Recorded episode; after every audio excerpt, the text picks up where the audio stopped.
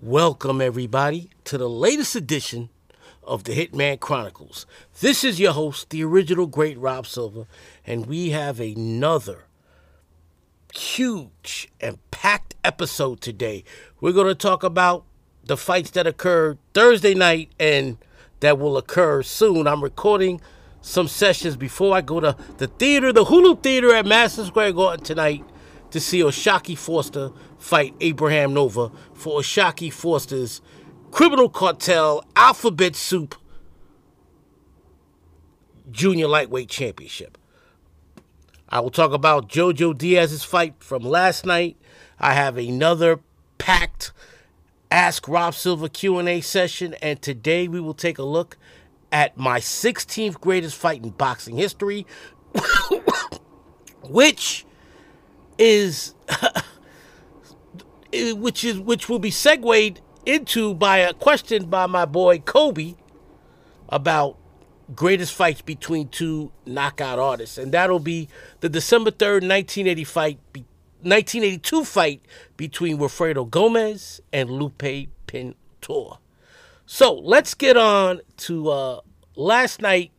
Golden Boy held a card in California, and Jojo Diaz at super lightweight fought Jesus Ricky Perez. And Jesus Ricky Perez, four years ago, three and a half years ago, had ballooned to 200 pounds, which was way too big for his uh, height. He's not that tall of a guy.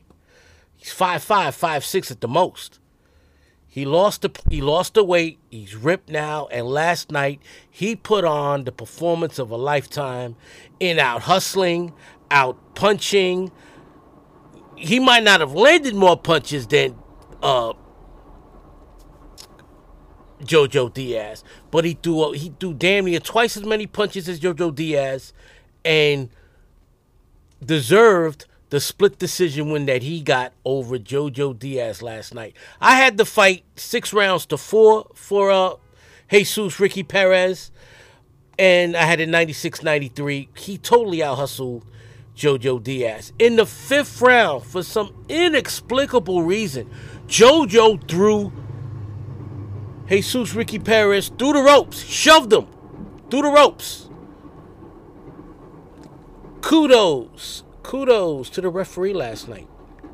The referee did a hell of a job last night in keeping order because that fight could have gotten ugly right after that. It could have gotten real ugly. Referee stepped in and the referee deducted, immediately deducted a point from Jojo Diaz and told him if he tried anything like that again, he is getting disqualified. So, ladies and gentlemen, referee Thomas Taylor, depending on what happens tonight at the Hulu Theater in Madison Square Garden, I might give him uh, the Hitman Chronicles uh, award for the best. Matter of fact, he can't be the fighter of the week because he's a referee. But um, a special commendation to Thomas Taylor for for refereeing a fight that was becoming dirty and taking control. And right away, he stopped the nonsense from continuing. Other than that throw later on in the fight, Jojo Diaz uh, hit uh, Ricky uh, Jesus Ricky Perez with his shoulder, and then Taylor stepped in right and said, "Nah, but stop that." And Jojo Diaz tried to say, "I didn't do anything. There, the shoulder." Thomas Taylor refereed a hell of a fight, ladies and gentlemen. I want to see Thomas Taylor referee big fights now. He's proven to me last night that he needs to uh, referee some of these huge fights coming up, whether it's a Tank Davis. Maybe he should referee the Devin Haney versus Ryan Garcia fight that was just signed. He needs to work more fights because every time I see Thomas Taylor referee, he does a hell of a job. And last night he was phenomenal. Whenever uh, Perez was stray low, because Perez landed a lot of big body punches, Taylor was like that. That wasn't a belt line, but you got to be careful. He did a hell of a job. Hell of a job. And Jesus Ricky Perez did a hell of a job in out hustling Jojo Diaz. Jojo Diaz needs to seriously consider retirement. He has lost four of his last five fights, ladies and gentlemen. And at one point in time, he was 32 win. His record was 32 wins, one one defeat, and one draw. Well, now, since he's lost four of his last fights, he's 33 wins, five losses, and one draw. At 31, he'll be 32 in November. JoJo needs to consider retirement. He was never a big puncher. He was a volume puncher. But even last night, he while he was much more accurate than Jesus uh, Ricky Perez, he wasn't as active. JoJo used to throw a lot of punches. JoJo might have thrown 50 punches around last night while his opponent threw damn near 80 punches per round. Congratulations to Jesus Ricky Perez. Jojo Diaz, since beating Tevin Farmer, has declined in talent, and he seriously needs to consider retirement. He was never a big puncher. He's fighting much bigger guys at 140 pounds. They are going to batter him into submission. He should seriously consider getting into training or something.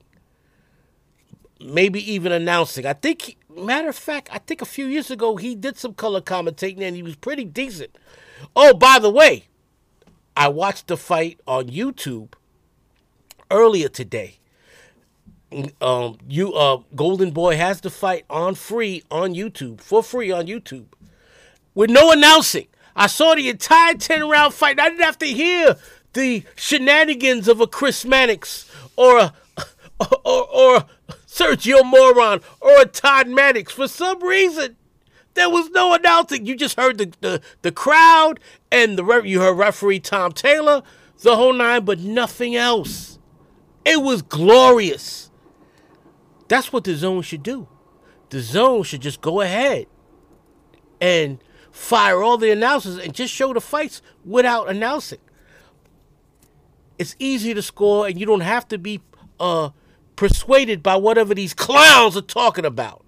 All right.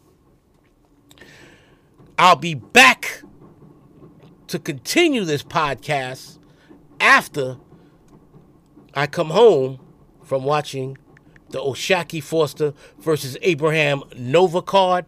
I will give you my thoughts on the undercard fights and then I will talk about the main event. I'll be right back in a few hours. Oh, don't stop this podcast. When I come back, I'm going. I'm going to the fight, and then when I come back, you'll uh, hear what happened at the fights. well, I just got back from the Hulu Theater at Madison Square Garden 15 minutes ago. The card ended around 11:30, and um, let's talk about the main three fights. First and foremost, the Hitman Chronicles Fighter of the Week is Bruce Shoo Carrington. Bruce Carrington, Shoo, reminds me of James Toney. The way he does his shoulder roll with his left arm, the way he throws that counter right cross, and how phenomenal he is defensively inside he is a tremendous defensive fighter inside, in the trenches, a la a James Toney. The two best defensive fighters I ever saw fight inside were James Toney and Roberto Duran. Bruce Shoo Carrington has that type of defensive skill set. He reminds me of a young James Toney, and he did what he wanted to do tonight. He fought a picture perfect fight in dominating.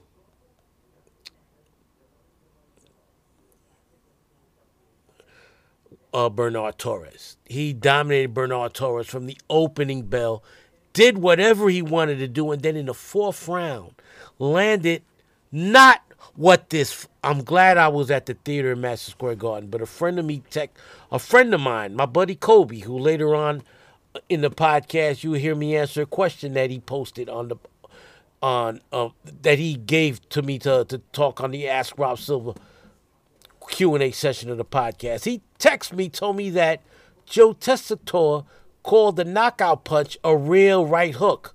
What the fuck is he smoking? Joe Tessitore, you fucking idiot. Oh, And a shout out to my man Gritty.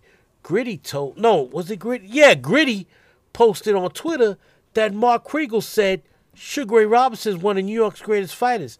Mark Kriegel, you stupid motherfucker. Sugar Ray Robinson was born and raised in Detroit.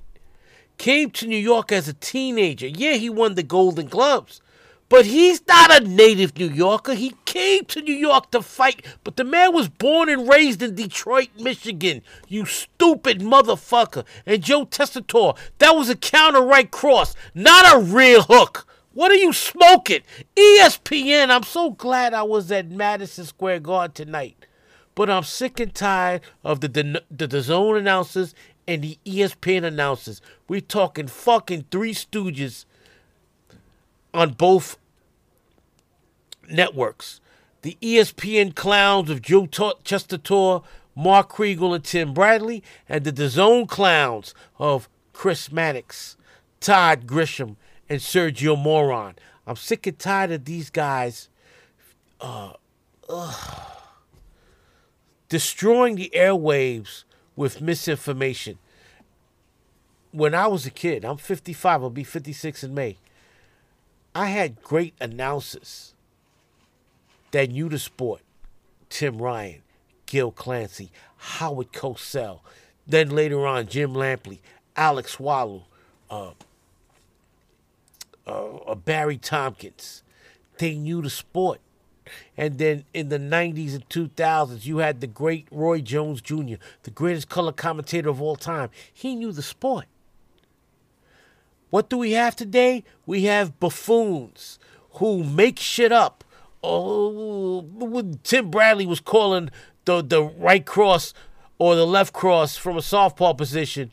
Oh, he's waiting to hit him with a backhand shot. Where you get this bullshit from? I am so glad I didn't have to hear these clowns announced tonight.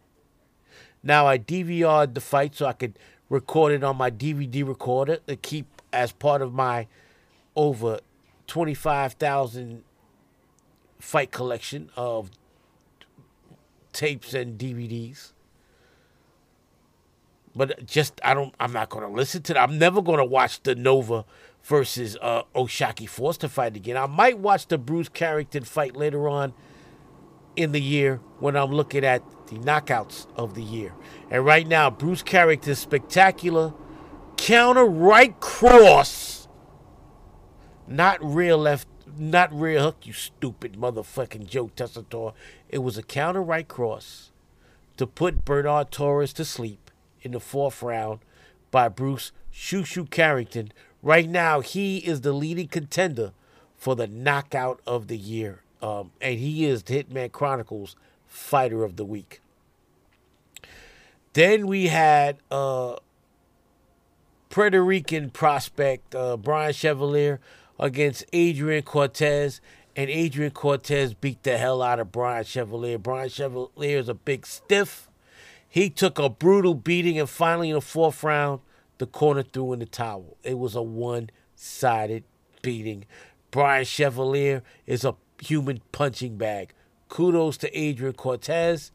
He moves on.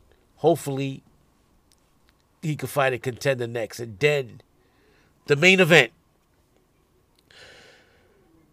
O'Shaquie Foster defending his WBC Criminal Cartel Alphabet Soup title at uh, Super Featherweight against Abraham Nova. And I give all credit in the world to Abraham Nova. He came to fight. He fought his ass off. And I gave him three of the first. I gave Foster the first round, then I gave the next three rounds to Abraham Nova. He was out hustling O'Shaquie Foster and landing his right cross over and over again. Round five, Foster was winning the round when he hurt his arm, right arm, and I thought he might have hurt it to the point where he might not be able to use it, but he came back and won the sixth round. So after six rounds, I had it dead even. Then the fight was going back and forth. After 10 rounds, I had the fight dead even.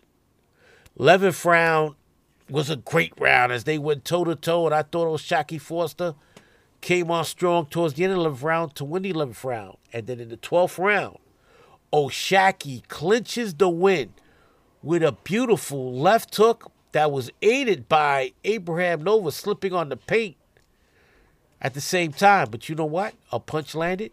It's a knockdown. It's a knockdown.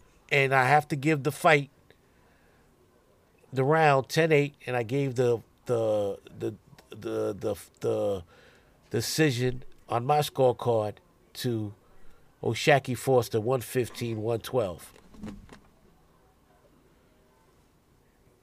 Where does uh both fighters go from here? Um Abraham Nova is a tough fighter. Tough fighter. He he's uh he's gonna be a tough out for anybody, but right now he's a gatekeeper. I never see him I can never see him as a world champion. And as far as uh, O'Shaquie Foster goes, it's never an easy night for him when he wins. His last two fights have been tough, but he's pulled it out in the 12th round with knockdowns. The last fight was a was a 12th round knockout. This fight he won with a 12th round because he won by split decision. If he doesn't win that round, he could have lost the fight. So he came on strong, won the last two rounds on my scorecard to win it all. He won 116, 111 on one scorecard. Another scorecard had him winning 115, 112, which was the same scorecard I had. And one judge had Nova winning 114, 113. It was a tough fight for both fighters. A lot of rounds could have gone either way. So uh, if Nova would have found a way to win the fight, I wouldn't have called it a robbery. But those last two rounds by O'Shaquie Foster, like I just mentioned, pulled it out on my scorecard and pulled it out to win via split decision because um, he had a 115, 112, the other scorecard. That means that judge gave a 10 A round just like I did. If he loses that round, it, it's probably, yeah, it would have been a draw because, um, yeah, it would have been a draw on my scorecard. It would have been a draw on that judge's scorecard, and the fight would have been a draw. So O'Shaquie Foster, the knockdown clinched the win but he had lost that round, he would have still been guaranteed a draw to retain his uh, WBC Super Featherweight Championship. Now, what does the future hold for Shaquie Foster? I said Abraham Nova now is the gatekeeper at 130 pounds. If you want to get a title shot against any of the world champions, you got to beat Abraham, Abraham Nova. O'Shaquie Foster should start looking at trying – to unify with the other champions like a Joe Cordina. So uh, we will see. I, I hope the, that O'Shaquie Foster uh, continues his rise. I mean, he's a very good fighter. He's a clutch fighter. He comes. He last two fights he showed his intestinal fortitude by coming on strong in the 11th and 12th rounds in both fights his fight against Hernandez. I mean, I had him losing going into the 12th round, and he came and knocked him out. And in this fight, I had it dead even, and then he came, won the 11th round, and scored the knockdown in the 12th round. Now, I think Top Rank is the perfect promotion for Shaquie Foster to be in because Top Rank has a lot of very good junior lightweights and lightweights once Foster moves up. So the future looks very bright for Shaquie Foster. Hopefully, he fights soon again. Um, Abraham Nova will probably fight on the June uh, the the June uh, Puerto Rican uh, festival day before the parade top rank card that they annually have. Um, don't be surprised if Shakur Stevenson fights on that card. And look, I had a great time at Madison Square Garden, the theater at the Hulu Theater, Madison Square Garden tonight. I was in the sixth row, right behind the uh, what you call you have ringside, which is only a few rows, and then you have the next section. I was in the seventh row behind ringside, so I had beautiful view of the seats. And ladies and gentlemen, when you watch the fights live, you get a different atmosphere than when you watch the fight on television. You hear the punches, you hear the body blows, and it was a great atmosphere. They showed my face on the big screen twice because I took a picture. I took several pictures and posted it on um, a, a, Twitter hashtag Foster Nova, and so the people that that, that were running the, uh, the the screen put my picture up twice during during the fight. It was it, it was a great atmosphere there, um, and it was sold out. I was afraid that it wasn't going to be sold out because a few days ago there were at least, uh, I believe, a thousand tickets left. But no, those tickets went went fast the last few days, and we had a sellout tonight. So kudos to Top Rank for promoting a great card. This was an excellent excellent card.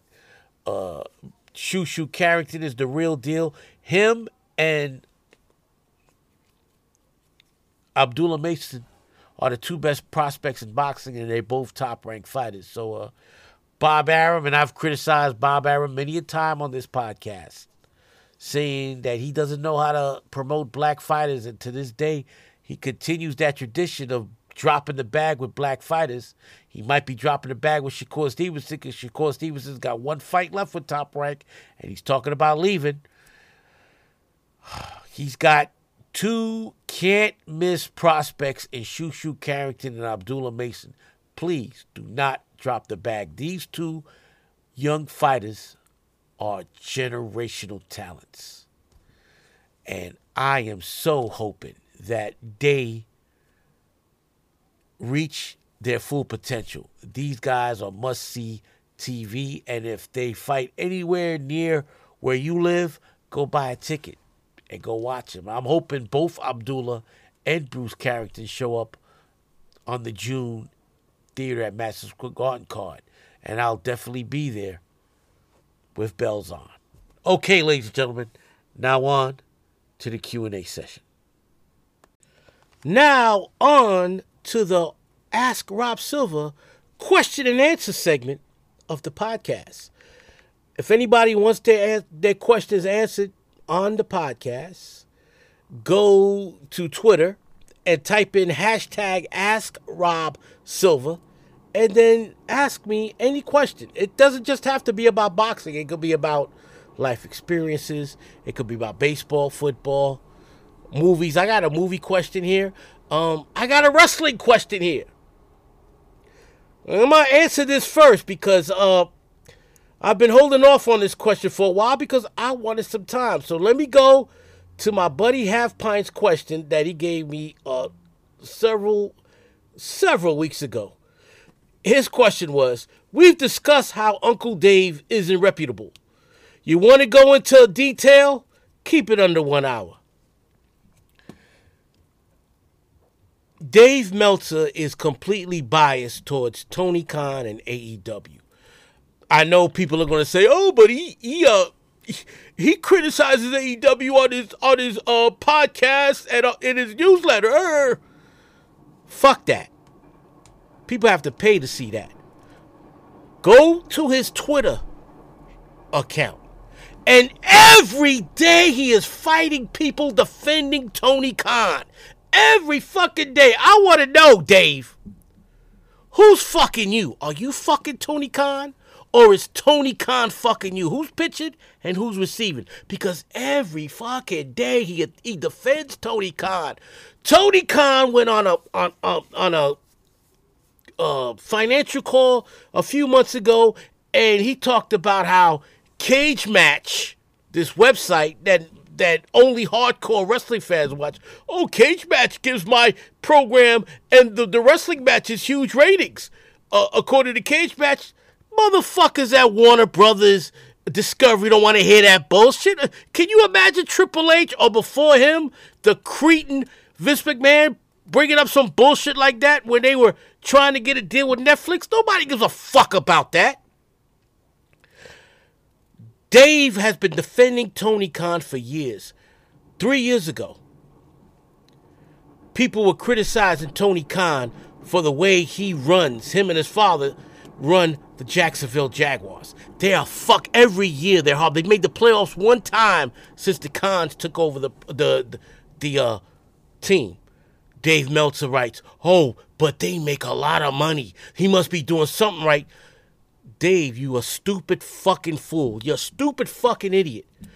Owning an NFL team is a cash cow. All right? All the NFL teams make money because every game is sold out and they have a billion dollar a deal with ABC, ESPN, which is Disney, uh, what you call it, CBS, NBC, Fox, and now Prime, uh, Amazon Prime.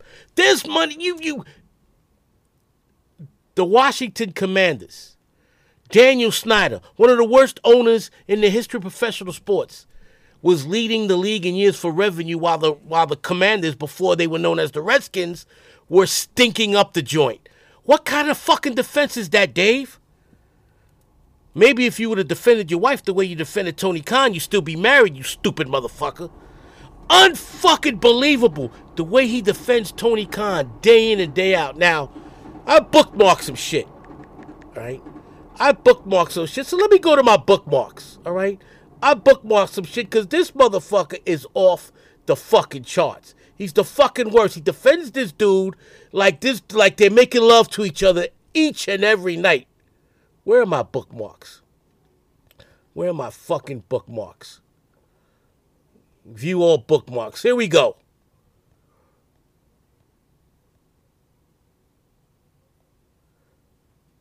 Oh, here's a, here's another ridiculous statement.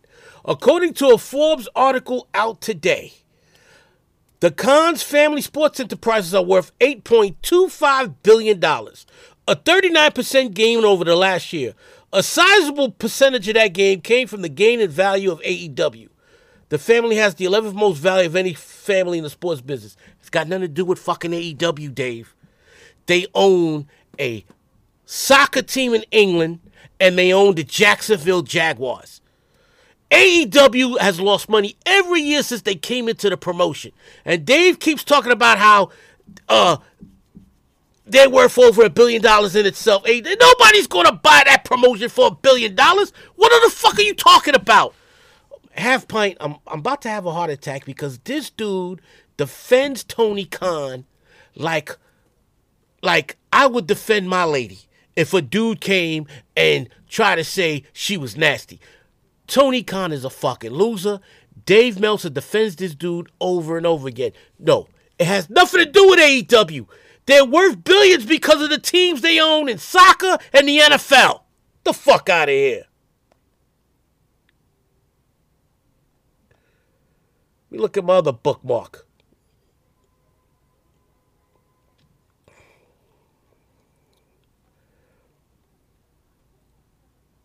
Here's another. Here's a question somebody sent to Dave. Hi, Dave. I know John Cena doesn't need the, the money. He's loaded and has way more than Hogan when he left WWF.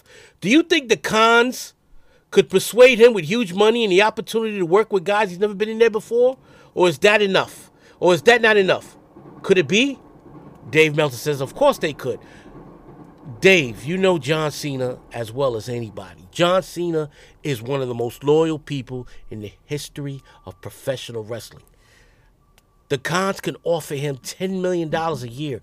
He is not leaving the WWE. He's an ambassador for the WWE. He's made a ton of money. He his movie career is because of what he's done in the WWE. He's not turning his back on the WWE. He's like The Rock, Dwayne Johnson. They're not going anywhere. Are you fucking kidding me? oh, unfucking believable.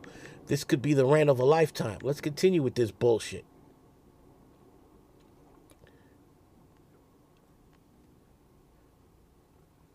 Here's another one. UFC signed a female MMA uh, star named Kayla Harrison. Kayla Harrison. So someone uh, uh, posted this to ask Dave this question. Someone explained this in pro wrestling terms. UFC signing, signing Kayla Harrison. Dave writes, in pro wrestling terms, it's WWE signing Jamie Hayter or AEW signing Becky Lynch. Jamie Hayter is only known by AEW fans. Fucking W. He she walked into the WWE today Motherfuckers be like, who's that white chick? Who the fuck is her? She ain't a Becky Lynch's level as a star. Come on, stop the bullshit. All right, I'm tired of looking at this. This is going to be maybe a weekly segment, uh, half pint. I need to stop this. I'm just going to say one last thing. Dave said that because Cody became such a huge star in AEW, that's why he's one of the top two or three stars in the WWE today. Dave, you don't remember that before Cody left AEW, that the fans in AEW were shitting on him and booing him and Brandi, his wife, every time they stepped in the ring? You were criticizing Cody. Let me let me stop. All right, enough of that question. Let's go on to the next set of questions here on the Ask Rob portion of the podcast. Thanks, half half pint. Half pint. You've got another question you you you ask. I'm on on Fight Club. I'm gonna answer that next week because uh uh I, I went I went long on this one. I'll answer that next week. Uh, Jay Corpus, great long time member of the boxing community, writer, uh, a boxing administrator, the whole nine. He writes. He he sent me a video on Twitter about Harlem, and the video was was was posted Harlem, New York, 1989, and he asked me if this was PS 186. Yes, PS 186 on 146th Street and Broadway. And ladies and gentlemen, people were responding to this video that uh, a Twitter handle by the name of Historic Videos brought up, and they were criticizing Harlem for the way it looked back in 1989. Um, you, you must not understand that in 1989, damn near all of urban New York City looked like this because we were in the midst of the crack epidemic. All right, the South Bronx, where I grew up in the Millbrook Projects, Harlem, all Harlem, Spanish Harlem, and West Harlem, right? Bedford Stuyvesant, Williamsburg, Red Hook, Jamaica, South Jamaica, Queens, Jamaica, Queens, Queensbridge, Long Island City.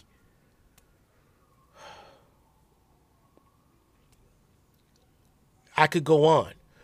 Brownsville, Red Hook, all these um, uh, Brownsville, East New York, all these communities were devastated by the crack epidemic, an epidemic that was started by the Reagan and Bush administration when they flooded New York City, Los Angeles, Chicago, the urban areas with crack and heavy artillery, aka AK 47s, the whole nine. Now, I can go on forever and a day. And ladies and gentlemen, if you want to hear more about my thoughts about the history of crack and the way it was flooded into the United States, you could check out my Legends of Sports and Music. I have several episodes in which I talked about the crack epidemic. I would go and check out my my podcast on Nas and Tupac. I totally broke it down. Legends of Sports and Music. You could check it out now. Thank you, Corpus. Yes, that is PS 186. And today, that neighborhood looks a whole lot different than it did 35 years ago because of gentrification, A, and B, because people were tired of dealing with crack addicts and crack dealers. All right. My man LL School K posted something that Teofimo Lopez uh, uh, stated. Let me see if I can play this video. Put it to the microphone. We gave you a ton of money, and we still haven't seen that back, Eddie Hearn. Yeah. And what they did, they cut. He said, "I have to cut fighters now." Yeah. And and it's like, yeah, you have to cut fighters because your ass don't know how to promote. Well, you ain't a good promoter. We lost our twin towers. We did. We lost Showtime and HBO. We lost our twin towers. Boxing is boxing's on its way out. DAZN boxing. It was a clip. I don't know if it came out clear on on on the uh, microphone that because I, put it in front of the microphone. It might have come out uh, staticky. I don't know. But Teofimo Lopez was interviewed recently by Paulie Paulie Malignaggi. Yeah, two pieces of shit. Paulie Malignaggi, Paulie Malignaggi, and Teofimo Lopez are two of the worst people in boxing. All right, but Tio made some good points in that short clip I played. Yes, we did lose the Twin Towers of boxing HBO Showtime. And I wouldn't be surprised if Taylor was right about DAZN boxing. DAZN has lost millions. I mean, millions is going into business. What, 2017? Seven years. In seven years, they've lost millions of dollars, overpaying for fighters. What's going to keep DAZN afloat right now is the Saudis getting involved in the sport and paying a lot of money for for fights between Beterbiev and Bivol. Beterbiev and Bivol is going to be on top rank. Uh, DAZN also puts on pay per views just like PBC did that nobody wants to fucking see. DAZN gave Eddie Hearn a huge deal, and they gave Anthony Joshua and Canelo a lot of money. There's no way in the world they made a profit. They charge people twenty dollars a month for their app. Nobody charges twenty dollars a month for an app, and they've never revealed the description, um, how many subscribers they have because they are a privately owned company. I don't see how much longer DAZN could continue in boxing. Um, their product is horrible. They've put on great fights, but at what cost? Maybe they should go ahead and listen to me and have fights like I just saw with Jojo Diaz versus Jesus Ricky Perez. Cut the entire broadcasting uh, crew. You don't need broadcasters if you have clowns like Chris Mannix, uh, Todd Grisham, and Sergio Moron. You don't need them because they are just, uh, oh my God. They are killing us with their hideous commentary. Thank you, LL School K, for that clip. And while I can't stand Teofimo Lopez, that bastard use of the N word over and over again, he made, I can't argue what he just said about DAZN boxing, about losing the Twin Towers of boxing, and how boxing is a dying sport. Boxing, if they're not careful, will be relegated to high school gymnasiums where the fights are because right now boxing only has espn i hope al Haymon can get another network on board because that amazon pay-per-view shit ain't working baby. It ain't gonna work. They need a real network somebody's got to step up uh, somebody in Al Haymon's PBC team has got to get them on network TV. Top Rank's the only one left on ESPN, and when that deal is over, who's to say they are still going to be on ESPN? We will see. Thanks again, LL, for a great question. All right, let me see what other questions I have here on the. Uh, let me see. Uh, that might be all the questions we have here. All right. All right. Oh, okay. One last question from Jesus Salas. On my Legends of Sports and Music podcast, I did a documentary review on the great Netflix documentary, The Greatest Night in Pop. Jesus asked, after listening to my podcast on The Greatest Night in Pop and after watching the documentary on Netflix, who were some of the artists snubbed for this project, the USA for Africa, We Are the World? Um, if you I don't know if they were snubbed, they weren't invited. One the one of the biggest names not invited was Madonna. Madonna wasn't invited at that time. And in and in 1985, Madonna was on the precipice of becoming a huge star. She uh, gave out an award. She presented an award that that night because the night that they recorded "We Are the World" was right after the American Music Awards. Um, Madonna and Cyndi Lauper were the two biggest white female uh, pop acts going into 1985. Um, Cyndi Lauper at this point in time was a a, a, a tad above Madonna, but eventually Madonna would blow right by her. Um, Madonna might be the biggest one. Um, I'm trying to think as far as America, because this is USA for Africa, so they were sticking to American acts. Madonna is definitely one.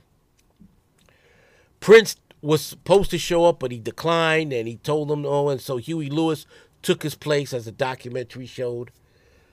What other acts? What other American acts were uh, snubbed? I'm doing this off the top of my head, ladies and gentlemen.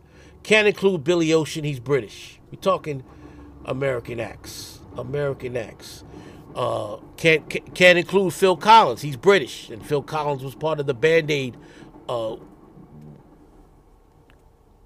uh, project that occurred just a few months prior. What American acts could have been snubbed? Kool and the Gang, James Taylor. James Taylor was in Band Aid. J- JT, the lead singer of Kool and the Gang. That's one. That's one. J- uh, JT Taylor from Kool and the Gang.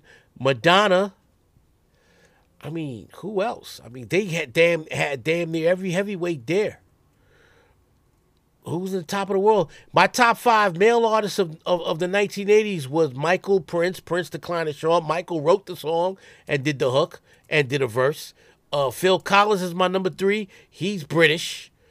My number four is Lionel Richie. He co-wrote the song and sang it. Bruce Springsteen's my number five. He sang the song. My number six, George Michael. He's British. He was part of the Band Aid group. Culture Club, part of the band. They're British. So let's just stick to Madonna and James J.T. Taylor of Cooler Gang as the two artists, the two biggest artists snubbed back in 1985. And now on to one final question. This question is going to lead us into my 16th greatest fight in boxing history. My buddy Kobe asked, What are some of the best matchups, in your opinion, between punches based on KO percentage? I dug into Wilfredo Gomez and seen that he took on serious punches like Lupe Pintor, Carlos Zarate, Salvador Sanchez, and Azuma Nelson while being a puncher himself. Interested to hear your take as a historian. You have a couple involving Carlos Zarate. When Carlos Zarate fought Alfonso Zamora, these were two guys that I think between the two of them, only one fight went to the decision. They were both undefeated, damn near knocking out everybody. Carlos Zarate versus Alfonso Zamora. What I was upset about that fight was Zamora was a WBA bantamweight champion. Zarate was WBC bantamweight champion. But the fight was a non-title fight. It made no fucking sense to me. Great fight uh, go check it out on YouTube. You had a fan come in the ring. The fight was held in Mexico, and Mexicali police came in there and they beat that man down. uh, Wilfredo Gomez against Carlos Zarate. Two men that combined had damn near knocked everybody out. Both men were undefeated at the time. Wilfredo Gomez knocked out Carlos Zarate. And then Wilfredo Gomez versus Lupe Pintor. And we will get right into this. My 16th greatest fight in boxing history. Let me pick up the article. Great question, Kobe, because it's the perfect segue to December 3rd, 1982, at the Superdome in New Orleans, Louisiana, where Wilfredo Gomez defending his WBC Super Bantamweight Championship against the WBC Bantamweight champion Lupe Pintor. After losing to Salvador Sanchez in his quest to win a 126 pound title, Wilfredo Gomez went back down 122 pounds to continue defending a world title that he had held since 1977. Once he once again he continued the Puerto Rican Mexican rivalry by defending his WBC Super Bantamweight title against the reigning WBC Bantamweight champion Lupe Pintor. The 27 year old Pintor had held his 118 pound championship for over three years and was attempting to win his second world title. In doing so, he would have to beat the 26 year old Gomez, the greatest 122 pound fighter of all time, and also, in my opinion, the greatest Puerto Rican fighter of all time. Gomez, like fellow countrymen Carlos Ortiz and Miguel Cotto, was a boxer puncher. He would adjust his style to whatever his opponent's style was. Because Salvador Sanchez was a boxer, Gomez became an aggressive fighter who tried to cut off the ring and engage Sanchez in exchanges. Since Pintor, Pintor was your t- traditional Mexican brawler, Gomez would attempt to box from the outside and give Pintor angles. Gomez boxed brilliantly for the first two rounds, landing his jab and great right cross several times. Gomez had one of the greatest right crosses in boxing history. That right hand would hurt Pintor early in the third round. For the entire first half of the round, Gomez pummeled Pintor against the ropes, landing several punishing blows. Dead. Midway through the round, Pintor hurt Gomez with a left hook, and the rest of the round saw both fighters in one heated exchange after another. Gomez went to went back to boxing from the outside the following two rounds. He controlled the action with his jab, although Pintor was able to land a few right hand, hard right hands of his own. Round six saw Pintor lull Gomez into a brawl, which resulted in Pintor stunning Gomez several times to both the head and body. Late in the round, referee Arthur Mercante penalized Gomez a point for blatantly hitting Pintor with an elbow. Round 7 and 8 saw Gomez go back to boxing and once again control the action in the center, in the center of the ring. However, both of his eyes were very swollen. Early in the ninth round, referee Mercante deducted a point from Pintor for a low blow. Then both fighters engaged in a phone booth war that was completely dominated by Gomez. The, slug, the slugfest continued on in the 10th round, with Gomez outpunching Pintor 2 to 1. Pintor's left eye was all but completely shut. Then, in the 11th round, it was all Gomez as he landed one devastating combination after another, hurting Pintor several times. The 12th round was an exercise in organized brutality. Gomez jumped on Pintor at the very beginning of the round and hurt him with a sharp combination. He then gave Pintor a brutal beating against the ropes for the next two minutes. Then, Pintor hurt Gomez with a late rally and had Gomez up, against the ropes when the round ended. At this point, both men were completely exhausted. Were completely exhausted, and their faces both looked like it had been hit by a subway train. Gomez wisely went back to boxing from the outside in round 13. This helped him get his bearings and had an already exhausted Pintor even more fatigued by having to chase Gomez around the ring.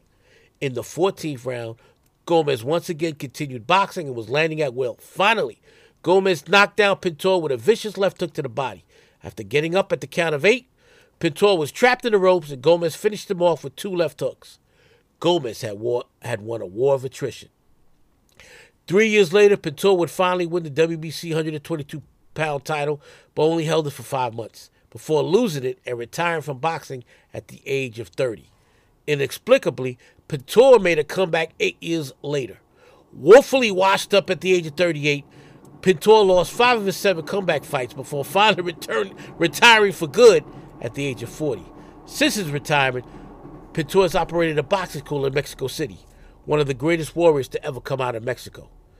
After successfully defending his 122 pound title for a record 17th time against Pintor, Gomez relinquished the title, moved up to 126 pounds. On March 31st, 1984, he defeated fellow countryman Juan Laporte to win the WBC featherweight title. He only held it for a little bit over seven months as he would lose it in his hometown to Ghanaian legend Azuma Nelson by 11th round knockout. Six months later, Gomez moved up to 130 pounds and won the WBA World Junior Light- Lightweight title, once again in his hometown, by a horrible controversial decision over reigning champion Rocky Lockridge.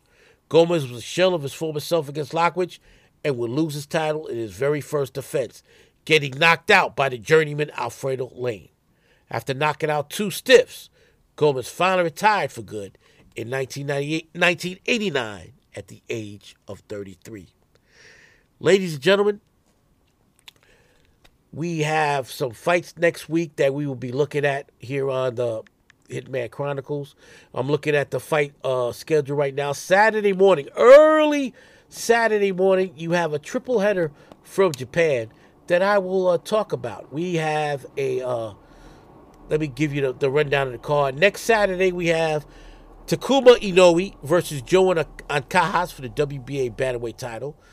Alexandro Santiago versus Junto Nakatani for the WBC Bantamweight title. And Nakatani is my 10th best fighter in the world right now.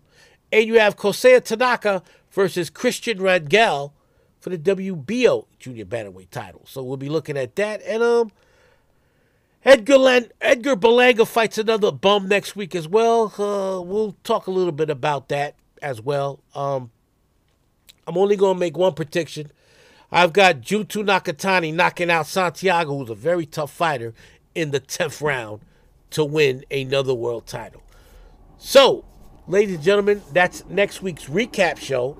We'll have another greatest fight in boxing history, and we will answer more questions from the Ask Rob Silva for, for the Ask Rob portion of the podcast. Later on in the week, in the middle of the week, Tuesday or Wednesday, I'll be back with my uh, part seven of the Life and Times of Thomas Hearns, and we'll be taking a look at his fall 1987 fight versus one Domingo Roldan as Thomas Hearns attempts to become the first man in boxing history to win four titles in four weight classes.